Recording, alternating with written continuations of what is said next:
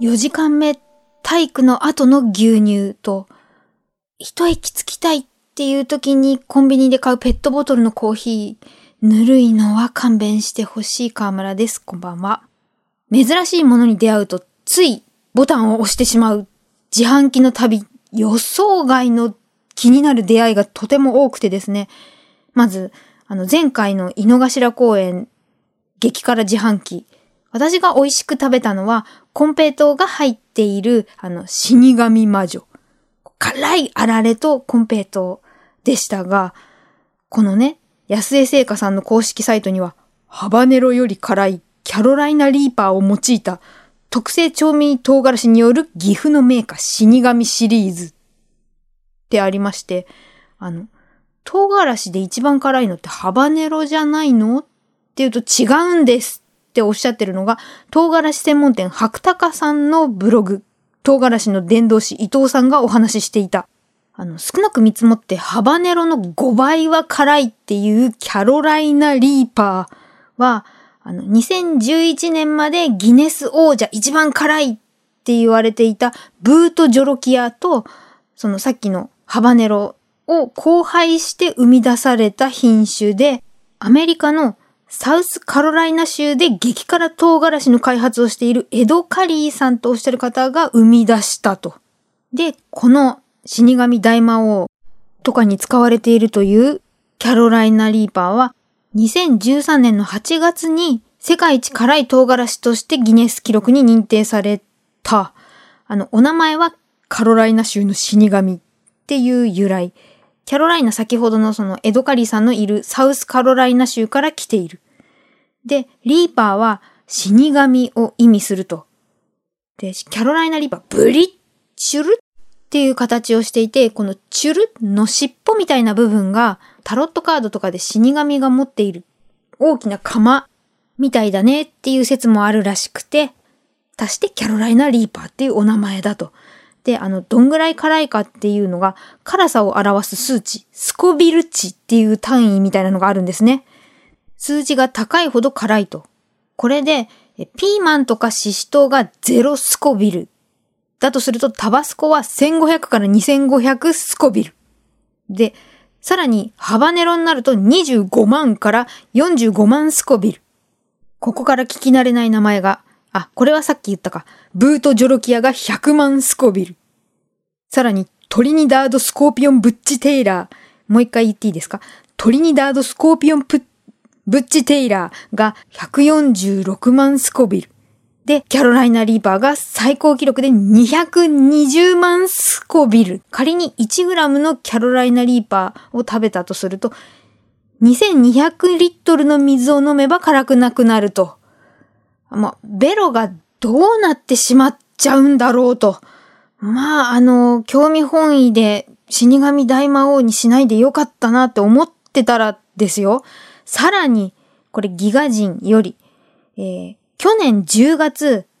世界で最も辛い唐辛子ペッパー X がキャロライナリーパーを大幅に超えてギネス世界記録に認定されるっていうニュースが入ってきました。開発したのは同じエドカリーさん。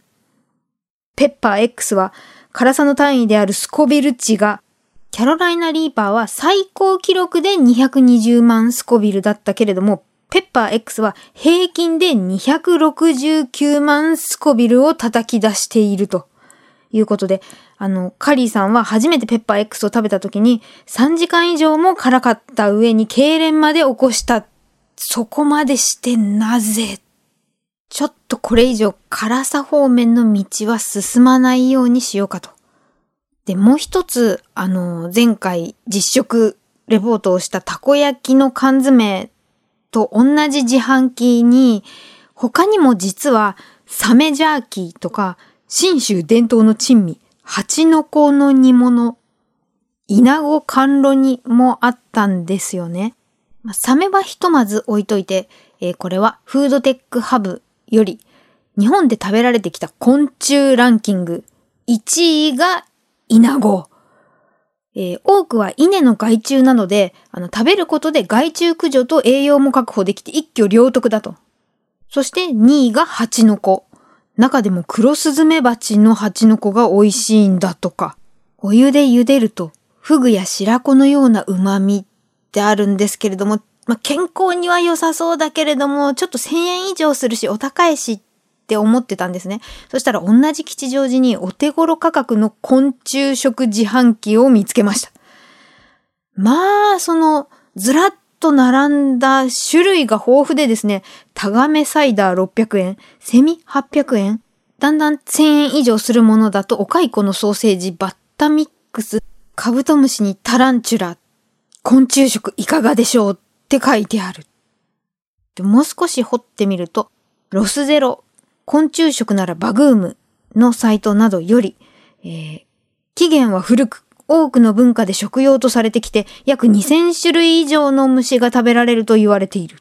先ほど出てきたイナゴの佃煮は、江戸時代、特に上がひどかった時に貴重なタンパク源だったって記録が残ってるとか。そして、あの、セミの幼虫は主に西日本で食されてきたとか、福岡県では松虫がとか、あの、地域によって特色あるようなんですけれども、あの、私が見た自販機で、え産地別に広島、蘭山、山形、日本松とかで味違えてたり、クッキー、ラーメン、お塩に入ってたり、バリエーションがやたらあったのがコオロギなんですよね。あの、2020年5月から無印良品でコオロギせんべいが発売されて反響がすごくて売れ行きもすごいと。で、公式サイトによると、昆虫食先進国のフィンランドを訪問するなどして情報収集をして、徳島大学発のベンチャー企業との取り組みから生まれたっていう、このなんで昆虫？なんでコオロギ？っていうのに答えてくださってたのが、社会課題解決のアイディアバンクっていう情報サイト未来ことはじめさんによると、このまま行くと、あの、人口が増えて動物性タンパク質が足りなくなると言われていると。で、今の人の主なタンパク源、牛や豚、鳥などの家畜は、飼育のために多くの餌、水、あの、牛とかゲップするんで、それに含まれるメタンが地球の温暖化を促進してしまうと。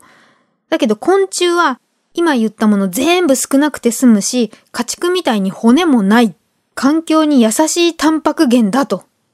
さらにその食用の昆虫の中でもコオロギは雑食で育てやすくて味も極めていいって徳島大学大学院の渡辺さんは説明していると。フィンランドのコオロギパンってのもあるそうですね。来たる食糧危機を救う存在、昆虫。自販機の前で立ち止まる私の目の前で学生服の女の子が買っていきました。無印良品のコオロギチョコとかからならいけるかなって思いつつ、ではまた。